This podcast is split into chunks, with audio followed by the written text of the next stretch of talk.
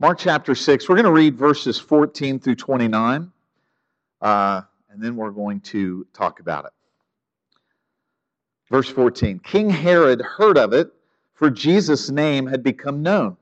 Some said, John the Baptist has been raised from the dead. That is why these miraculous powers are at work in him. But others said, He is Elijah. And others said, He is a prophet, like one of the prophets of old.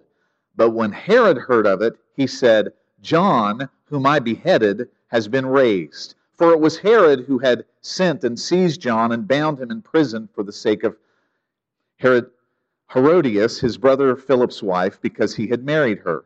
For John had been saying to Herod, It is not lawful for you to have your brother's wife. And Herodias had a grudge against him and wanted to put him to death, but she could not, for Herod feared John, knowing that he was a righteous and holy man, and he kept him safe. When he heard him, he was greatly perplexed, and yet he heard him gladly. But an opportunity came when Herod, on his birthday, gave a banquet for his nobles and military commanders and the leading men of Galilee. For when Herodias' daughter came in and danced, she pleased Herod and his guests. And the king said to the girl, Ask me for whatever you wish, and I will give it to you. And he vowed to her, Whatever you ask me, I will give you up to half my kingdom. And she went out and said to her mother, For what should I ask? And she said, The head of John the Baptist. And she came in immediately with haste to the king and asked, saying, I want you to give me at once the head of John the Baptist on a platter. The king was exceedingly sorry, but because of his oaths and his guests, he did not want to break his word to her. And immediately the king sent an executioner with orders to bring John's head. He went and beheaded him in the prison and brought his, his head on a platter and gave it to the girl, and the girl gave it to her mother. When his disciples heard of it, they came and took his body and laid it in a tomb. Let's pray before we get started this morning. Father, we thank you today for your word. We thank you for its truth. We thank you, Lord, that you include these narratives intentionally on purpose. You want us to learn. You have a reason for the readers to hear this. Lord, I pray that you would help us to hear what the Spirit is saying this morning. And Lord, help me to communicate what I should and what I need to. Lord, I ask for that in the name of Jesus. Amen. So, there's a lot to say here, but let's just start with the fact that last week, when we were reading, we went from Nazareth and the rejection Jesus experienced at Nazareth to Jesus immediately sending out his disciples with specific instructions temporary instructions. Don't take any food, don't take any money, just don't take anything with you. And if people receive you, let your peace come upon their house. If they don't receive you, go outside the city and shake the dust off your feet. Remember that last week. That was what was going on. And in that, Jesus gave authority to his disciples to cast out demons and heal the sick. And that is what they were doing. In fact, last week we ended with verse 12. They go out and proclaim the gospel that people should repent, and they cast out many demons and anoint with oil many who were sick and healed them. They went out and did exactly what Jesus gave them the authority to do. And then, if you skip what we just read all the way down to verse 30, it says, The apostles returned to Jesus and told him all that they had done and taught. But in between that, and this is how Mark has been doing this in a couple sections already, he has this sandwich of information. And the two things that go together are the disciples going out, proclaiming the gospel, healing the sick. Those things go together. And if we remove verses 14 through 29 and just swiped it out of your Bible and went from verse 12 to verse 30, it would make perfect sense. Because the John the Baptist thing and King Herod, that why is this in here? Mark is communicating at this same time something that's going on, something that was incredibly relevant to everybody, and he chooses this moment where the disciples are going out doing miracles that Jesus gave them the power to do. He chooses that moment to bring up what's going on in the court of Herod and a reminder of, of the political and the social and what's going on in that realm at the time that Jesus is out doing ministry. And he cuts in and he says in verse 14, King Herod heard of it. What did he hear of? He heard of these miracles. Jesus' fame is spreading around. And one thing for you and I to re- kind of try to wrap our head around up until this point, John the Baptist is really more famous than Jesus. Because John the Baptist is saying all kinds of crazy stuff and drawing gigantic crowds. And Herod was intimately acquainted with John the Baptist because that's what this story is going to tell us about. Listen to what the people of the region were saying about what was going on. Some said, John the Baptist has been raised from the dead. When they hear of these miracles that the disciples are doing, they're saying, Is this John the Baptist raised from the dead? Because Herod cut his head off. Is that who this is? And then others were saying, It's a prophet, like Old Testament prophets. Some were saying specifically, It's Elijah, because they knew that Elijah was prophesied to come. They're waiting for this rebirth of Elijah, which Jesus tells us was John the Baptist, ironically. So that's what the community's saying. That trickles up into the ears of King Herod. Now let's talk about King Herod before I go any further. King Herod Antipas, this is who this is. He is the son of Herod the Great. Herod the Great is the one who murdered all the babies when Jesus was born. Herod was a so you have a where's Abigail? Is she in here? So Abby's always saying, "Dad, historically, what's going on at the same time?" So Herod the Great was a rival, believe it or not, with Cleopatra, uh, and uh, but he was loyal to Antony. Herod the Great was. Has everybody got that picture in your head from history class around that time? So uh, but Herod the Great uh, was a wicked, wicked, wicked man. Obviously, he killed two of his own sons um, uh, because he viewed them as political rivals. One of the sons he killed has, uh, how does this family tree work? One of the sons that he kills uh, has a daughter, and her name is Herodias. And so King Herod has with another woman a son named, they call Herod Antipas, who marries his half niece, Herodias.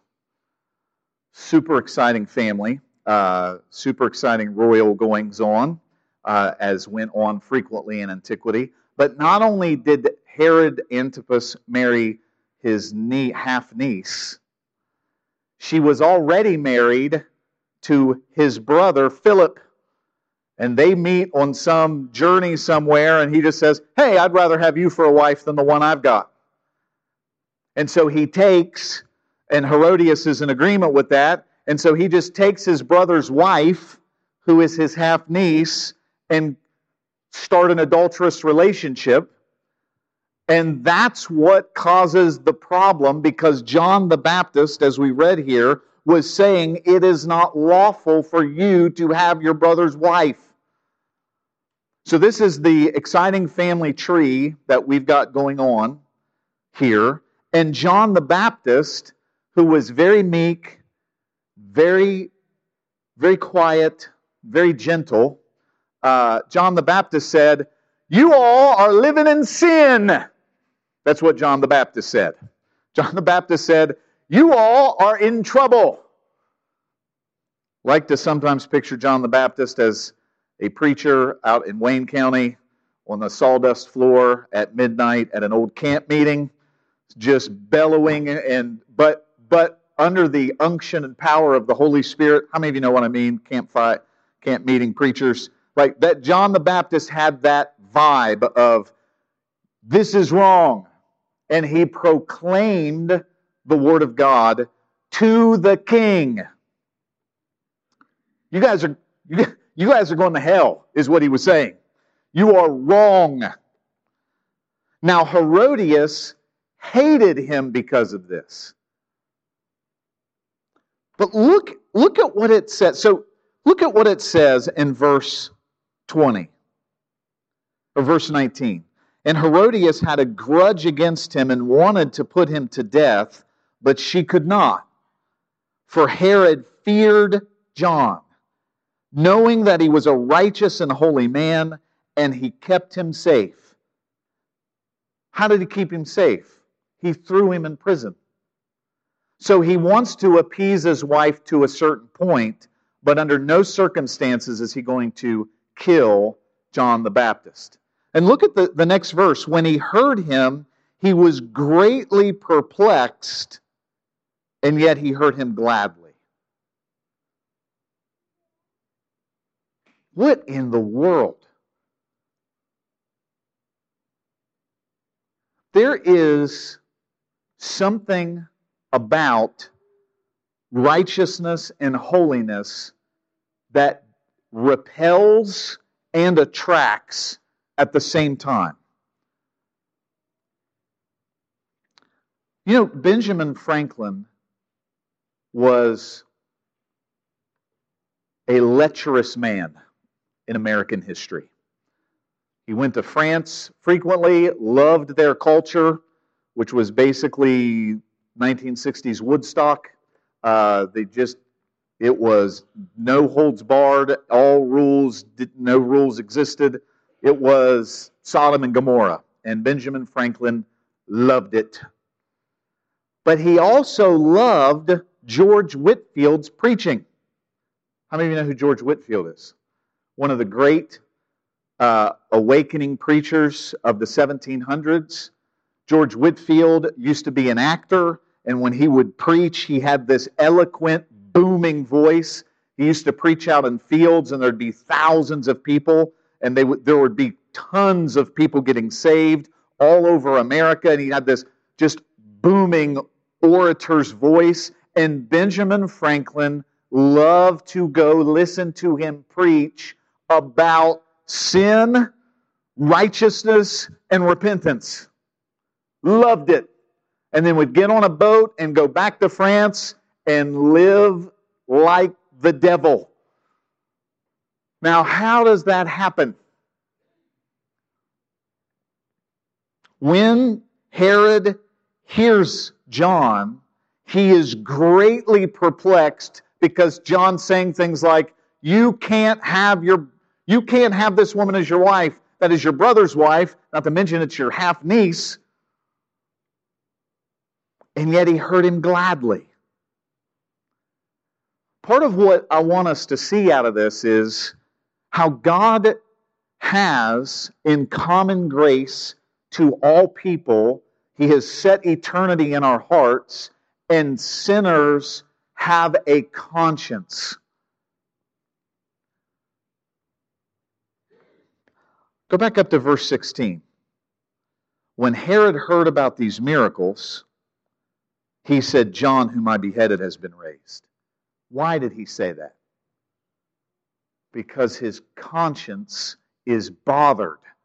The reason we know his conscience is bothered is because the rest of the story is explaining why Herod said this. Herod said it because Herod had cut John the Baptist head off. And so there's this issue of conscience going on with King Herod after the fact.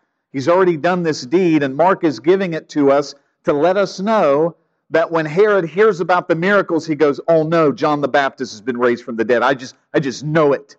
I just know it. That's who it is. Because I murdered somebody that I knew I shouldn't have murdered against my own conscience, but I did it anyway.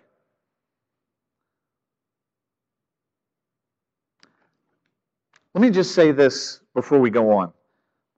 When I say that God set eternity in our hearts, all people's hearts, and given us a conscience. Partly what I'm saying is we believe that men are born sinners.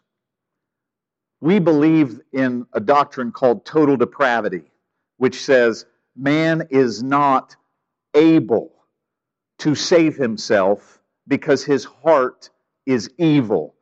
Romans chapter 3 says that there is none righteous, no, not one. None has sought God. None. We do not believe that people are seeking God. We believe that Jesus came to seek and save the lost. We believe that Jesus sent the Holy Spirit to convict the world of sin. God comes after us. It is not the other way around. I hear that all the time. Men are searching for God. No, they're not. They're searching for happiness in anything other than God. And when you become a Christian, what happens is, is you continue to seek happiness, but you seek that happiness in God, not outside of God. So we believe in total depravity, but total depravity does not mean that men are as wicked as they could be.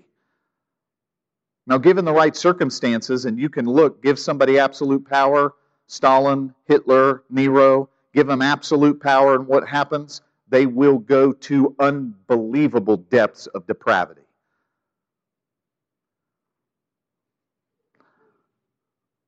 But not always do people do all the evil that they could. If that were true, then there would be a lot more murder, rape, theft, and everything else going on. God's common grace to the world is that we have a conscience that was given to us by God that knows there is a law somewhere. And Herod is demonstrating that because he's attracted to what John the Baptist is saying, and yet he's not really doing anything about it, and, but he doesn't want to kill him. But he does anyway. Are you all seeing what I'm saying? God has a restraining effect on the utter sinfulness of man. But we can't look at that and say, oh, well, his conscience bothered him. That, that means he's probably at heart a good person. Because that's what we're tempted to do. Is say that, well, you know, he's got a good heart. But that is not what the Bible actually teaches. This good conscience that he has that tells him that what he's going to do is wrong doesn't prevent him from doing what is wrong. And it is the doing of what is wrong that is going to be judged, not the intention of the heart. In fact, Hebrews tells us that the Word of God is living and powerful and sharper than any two edged sword. It is able to separate soul and spirit, joint and marrow. It is a discerner of the thoughts and the intentions of the heart. The Word of God lays all of that bare, and that is what we need from the gospel to lay bare the sinfulness of our heart so that we can receive Christ and be forgiven from the sinfulness of the heart. What Herod needs is repentance and forgiveness, not, I feel bad about killing somebody. We are really quick in our modern culture to say, well, see, he, he had a good intention in his heart. Old preachers, and I believe Charles Spurgeon said it at one point, that the road to hell is paved with what? Good intentions. Good intentions are, what's the word? Worthless if the action does not follow the intention. Okay. Verse 21 gives the story of how Herodias got what she wanted. An opportunity came when on Herod's on his birthday, he gave a banquet for his nobles, military commanders, and the leading men of Galilee. Also known as, this was a big giant party for the who's who of Galilee. This is an important group of people party. There was a lot of food, and there's probably something called alcohol. In fact, we know there would have been alcohol, and they would have all been drunk. Verse 22 For when Herodias' daughter came in and danced, she was not tap dancing, she was not clogging, she was not doing ballet. Whatever kind of dance this was, is the kind of dance that made men happy. So you can fill in the blanks as to what she was doing. Now, here is to insert more grossness into it is this is Herod's stepdaughter. Okay? This is his stepdaughter. Her name is Salome. We don't have that in the text. We know that from Josephus. And he looks, and I don't know if the text is intending to tell us that Herod himself was pleased with the dance, or if what's really happening is Herod looks at the military commanders, the nobles, and the who's who in the business community of Galilee and sees their reaction, and it's his stepdaughter, and he goes, This is a great moment for me to solidify support. I will make this brash oath to her and say, Up to half my kingdom, whatever you want, I'll give it to you. Now, he wasn't going to give her half his kingdom. That's just a colloquial expression that means I'm willing to give you something big because you've just made everybody here happy. And that's what he does. Now, she, being shrewd, and keep in mind, we're in a banquet hall, Herod's birthday party. She's just made all these guys super happy. She runs outside and says, Mom, what should I ask for? And her mother, who's clearly a political plotter who left her husband Philip, who was just a, he wasn't a king. Herod is technically not a king. Herod Antipas, he's actually a tetrarch. He's just got a little territory here granted by Rome. I want John the Baptist head because her wickedness doesn't even come with a conscience. Her hatred is way deeper. Herod, her husband, is attracted to John the Baptist, wants to protect him. He likes listening to him, not his wife. She wants him dead. So, in this moment of drunkenness and party and revelry on the birthday, she sees an opportunity and go back in and tell him you want John the Baptist head right now. You can, you can hear the urgency in it. She says, uh, the head of John the Baptist, and she came, verse 25, and she came in immediately with haste to the king and asked, I want you to give me at once the head of John the Baptist on a platter. I still hear that phrase today. They want your head on a platter. You ever heard that at work? This is where it comes from. The barbarism of that, the violence of that.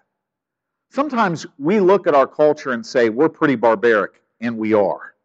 We're slaughtering millions of babies every year. We are a barbarous culture, no matter how refined we think we are.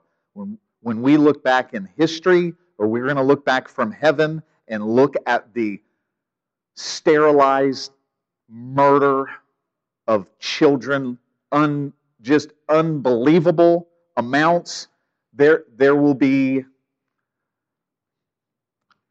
great shame. But this is what happens with barbarian like thinking. I want his head, and I want it on a platter, and I want it here in the birthday party. I want it now. Because if we wait till the morning and the alcohol's worn off and the dance is forgotten, I may not get it. I want it now.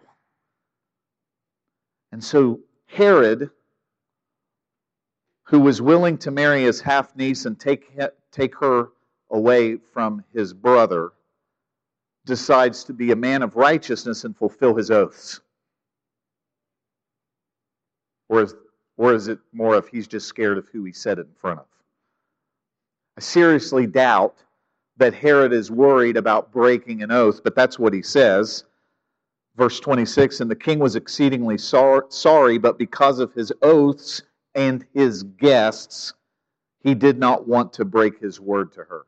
He doesn't want to lose faith, face in front of these noblemen and the who's who of the town. And they clearly are in favor of it because now this party has just ratcheted up to going, it's going to be talked about for years. You remember the time we went to Herod's party and the girl came in and danced and it was awesome and the food was awesome and everything was awesome? And then at the end, as the grand finale, we got that loudmouth righteousness hellfire and brimstone preacher's head on a platter. That was the greatest night ever. That is the environment.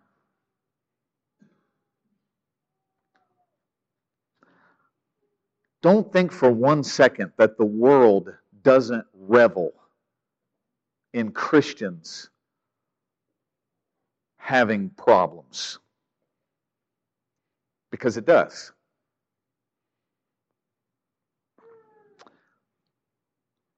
And immediately the king sent an executioner with order to, to bring John's head. He went and beheaded him in the prison. They did it that night during the party.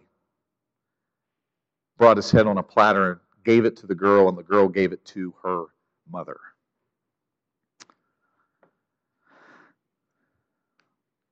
So when Herod hears about the miracles, the first thing he thinks about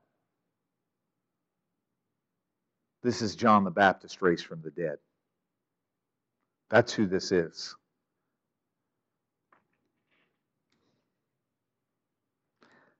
There's two main points I want us to take away from this.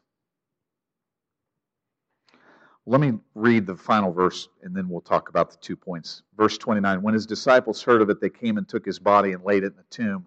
That means the body didn't remain in the prison. They cut his head off, tossed it outside somewhere in the dirt. And the disciples of John had to come to show honor and bury him. Two major things I want us to see, and I promise this will swing up into something encouraging, okay? The first thing we've already talked about, and that is the issue of conscience. There is a difference between a sorrow of being caught and being wrong, but not changing, and a sorrow that leads to repentance. There is a difference. Herod demonstrates the difference. Do you know what happens after this? Just few years later, about 10 years after this, in AD 39, Herodias is demanding that Herod be granted the title of king because he's not technically a king. Mark mentions him as King Herod, and that's either sarcasm or just the Jews would have looked at him as king because he was the tetrarch set in place by Rome over their little region in Galilee there. But she wanted her man to have a title. It's not enough that he lives like a king and has all the trappings of a king. I need him to have a title, and she goads him and goads him, and he goes and makes a request to Caligula. Does that name ring a bell in history? He was a super nice guy. They go to Caligula to get permission to be called a king, and he's so annoyed that he sentences them, it's the worst punishment ever, to Gaul. Does anybody know where Gaul is? France. He exiles him to France, which is clearly the judgment of God, that that is where he has to go live the rest of his life. He and his wife, they get banished to a little place in France. There was no repentance in Herod's conscience that was bothered. He was clearly bothered. Herodias doesn't have any indication of being bothered, but he did. And I, you got to think, he grew up in a Jewish culture and had some kind of semblance of understanding, but never really lived it. He grew up in a royal family, never really lived the life, but somewhere in there, there was some kind of nostalgia for the kind of preaching that John the Baptist was giving.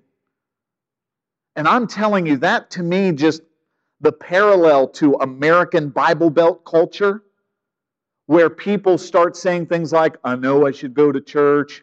And they get these warm fuzzies when they go to church. The smell of the old pews, the feel of VBS in the summer, the Christmas plays, whatever it is that gives them a sense of nostalgia for a life that they never really lived, but recognized as a part of the culture and the fabric of the world they lived in. and they, they can maybe feel bad about certain things, but it doesn't produce change in their life because they don't belong to Christ. They never give their life to Jesus. They just like the idea of the trappings and the hymns and the Bibles and the and the people shaking hands in the hallway and watered down four-year coffee and whatever else. We don't have watered down four-year coffee. Thank you, Ashley.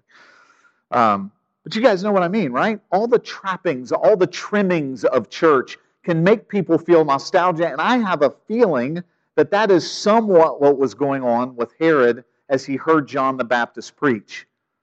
But he never repented of his sin. That is a dangerous thing to think about, isn't it? That we have people that are attracted to the idea of church, but their hearts do not belong to Christ. The warning that I have is, is the warning of the New Testament. Check yourself. Do I belong to Christ? Am I here or am I going to church wherever I'm going to church because I'm supposed to? or because Jesus Christ is Lord of my life and I love Him more than I love anything else.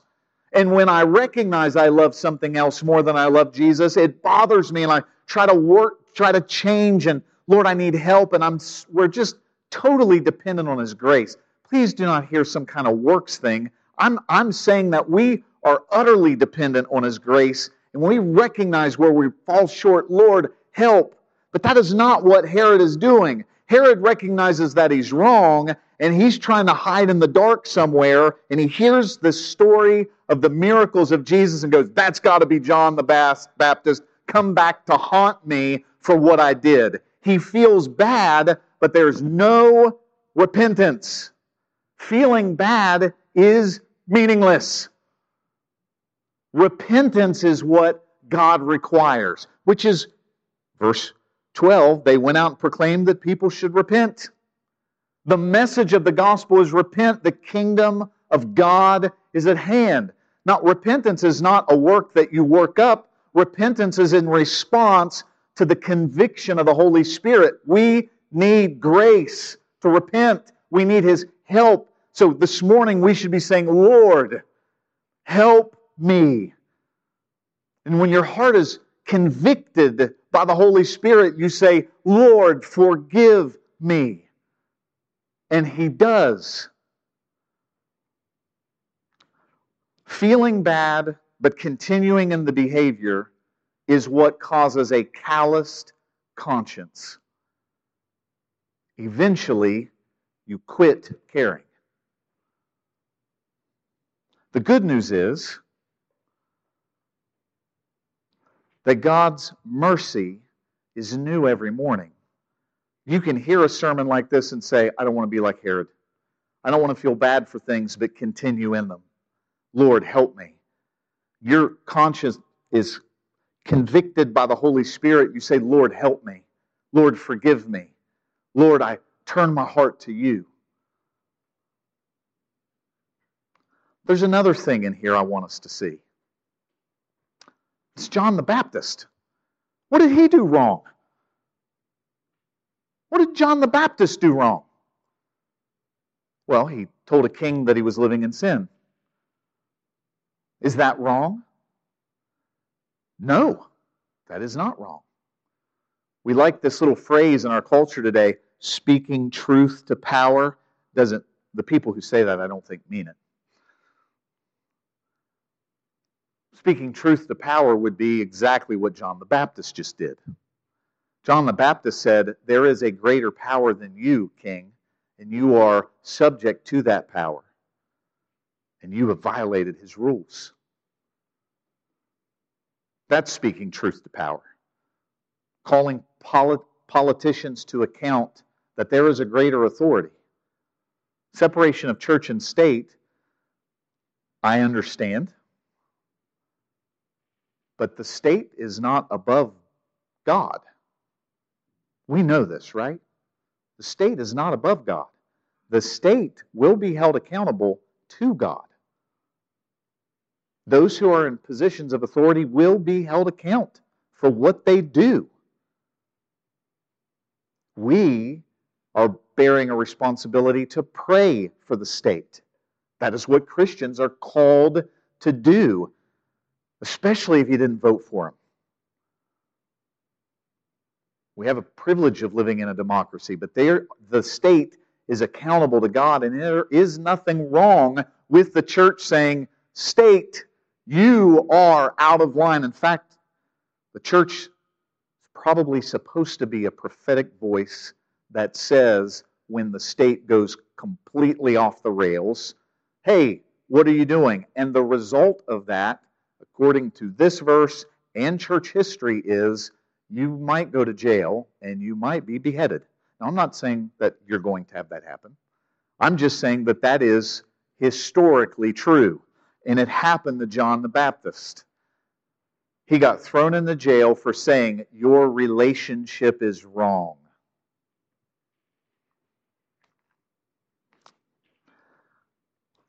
I want you to turn with me to Romans chapter 8. And we're going to finish here. I want to bring this up because this feeling that Christians have, kind of a, an all pervasive feeling, Psalm 73, when I saw the prosperity of the wicked and I compared it to my own self, and I am all day long troubled, I am all day long oppressed, and I see the prosperity of the wicked and I see that they mock God.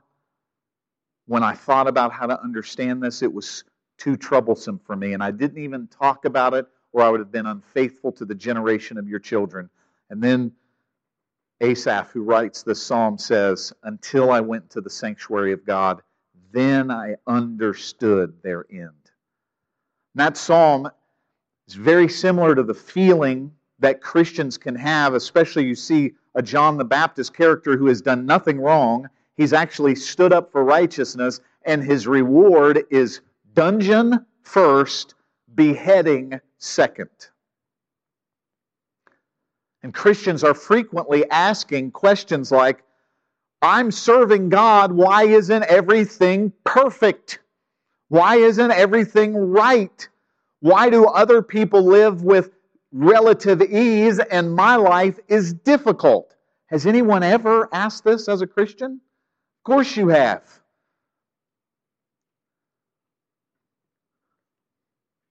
John the Baptist is a great example of doing everything right and living a life eating locusts, wearing camel's hair, being despised by everybody, and the reward you get is prison and then beheading. Christianity is not about suburban America, even though we mostly live there. And it's a great blessing that we do.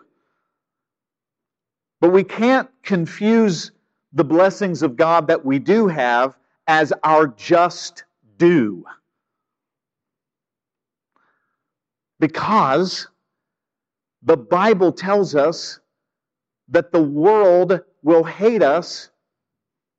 John the Baptist is an example of standing up for righteousness and receiving the hatred of the world. But here's the encouragement that we need to have we need to have an eternal perspective. Listen, I like my house and I like my cars and I like my farm, and I like my dog and I like my garden and I like the stuff that I've got. I like my children too. Of course I do. Gee whiz. I would assume that would be my kids over here, like, I hope we get mentioned in that list. You are. We love you. I love all the blessings that God has given. But under no circumstances can I say, this is my just due from heaven, and this is what I better have until I am dead, or I'm not going to serve God, or I'm going to be grumpy and throw a grumpy pants fit if I don't get what I want, when I want, how I want it. Because I might not, and you might not either. But here's the encouragement Romans chapter 8, verse 31. What then shall we say to these things? And this is just went through the golden chain of redemption that we belong to Christ. If God is for us, who can be against us? He who did not spare his own son, but gave him up for us all, how will he not also with him graciously give us all things? Anything we've got has graciously come from him. Who shall bring any charge against God's elect? It is God who justifies. So no demon from hell or person on earth can bring a charge against God's elect. They can't because it's God who justifies. He holds the gavel, He reads the sentence, nobody else. Who is to condemn? Christ Jesus is the one who died. More than that, who was raised, who is at the right hand of God, who indeed is interceding for us. He is praying for you. Who shall separate us from the love of Christ? Shall tribulation or distress or persecution or famine or nakedness or danger or sword, like the one that cut off John the Baptist's head? Did that separate him from the love of Christ? No. As it is written, For your sake we are being killed all the day long. We are regarded as sheep to be slaughtered. No, in all these things, we are more than conquerors through him who loved us.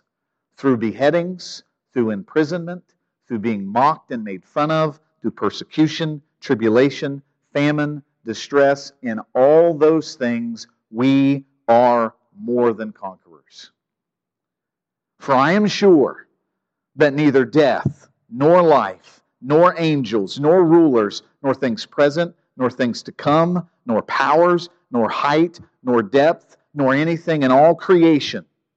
That doesn't leave anything out. Will be able to separate us from the love of God in Christ Jesus our Lord. Nothing separates us from God. John the Baptist in that prison knew I have a reward in heaven.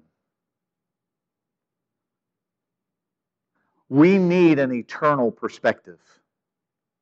We must have one. Saints of old had one, but it's hard to have an eternal perspective wallowing in prosperity as we've done our entire lives. We wallow in it. We live in prosperity to a degree that would stagger the imagination of all of history, except really for the last 60 years or so. We truly are blessed beyond anything anybody has ever seen. And I'm not condemning because God, in His mercy and grace, has done wonderful things through these blessings for the good of the world and the flourishing of humanity. It's that, that I'm not saying that it's bad that we flourish. It's good. But if we lose perspective on eternity and turn from Him to the stuff and try to hold on to it and lament possibly losing it. What does it profit a man to gain the whole world and lose his own soul? Jesus said. I'm trying to shake us out through this story, shake us out of the mindset that says the goal in life is to get as much as I can, to live and work hard and have a family and everything just be tidy and neat and perfect. The goal of serving Christ is Christ. He is the end and the means. Do you understand that? He's the end goal and He's the means by which we get to the goal. You can't get to the goal without Him helping you get to the goal, and He's the goal. Everything is wrapped up in Jesus, it's wrapped up in Him. And so I am encouraging you to let your heart be free of the anxieties of the world and say, I belong to Christ. Nothing's going to separate me from the love of Christ. I want to pursue Christ, and I'm going to take the blessings I have as blessings from Him, but I want to honor and serve Christ through that. Maybe God will call me to give some of it away. Maybe God will call me to go on a mission field. Maybe God will call me to do who knows what. But great and big things are done by Christians who quit viewing the world as their permanent home, recognize that our permanent home is in heaven, and everything in front of us is temporary. We get 90 measly years on planet Earth, barely anything, a blip. It's not even a blip in eternity. But all of eternity be, will be weighed by what we did here. So I want it to count. Don't you? I want, I want to do something with my life that honors Christ and doesn't just go along with whatever the cultural flow is at the moment. So, that's why we're here as a church, as a people, to be salt, to be light, to love not our lives unto death, but be willing to be beheaded if necessary. I, I don't think that's going to happen. Maybe, hopefully not. But I don't know. Again, I just turn on the news and it's like opening a box that's just screaming and shouting and it's terrifying. And it's not like it was 20 years ago, not even close. It's crazy. It's Looney Tunes. I listen to the Senate hearings. Lord have mercy, the stuff that they say to each other. But it's not without historical precedent. It's not like Christians haven't been through stuff like this before, because they have. It's just new to us. And the only way to survive is to have a biblical worldview and an eternal perspective. My life is not my own. I've been bought with a price. Therefore, serve the Lord Jesus Christ with your body. Live for Him all the way. Renounce sin, repent. Don't just be sorrowful and feel bad and go do it again. Go to God and ask for His grace and His mercy. He loves us to the end. Amen. Praise the Lord. Let's stand up. We're going to be dismissed.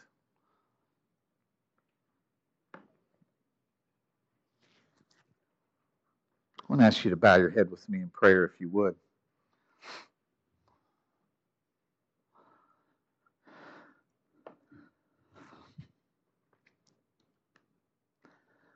Father, we come to you in Jesus' name, and I thank you for this day. I thank you for your word. I thank you for your truth. I thank you, Lord, that your goodness is made manifest to us through your Son, Jesus. You've graciously given us all things. Lord, help us to discern the difference between sorrow and repentance. Lord, help us to see that we are not ever separated from the love of Christ. You are the one who justifies. Your death, burial, and resurrection is not a flimsy thing dependent on me. It is eternal, solid, and steadfast. It is the rock on which we stand. Lord, I pray that this week we would have firmness under our feet, boldness in our hearts.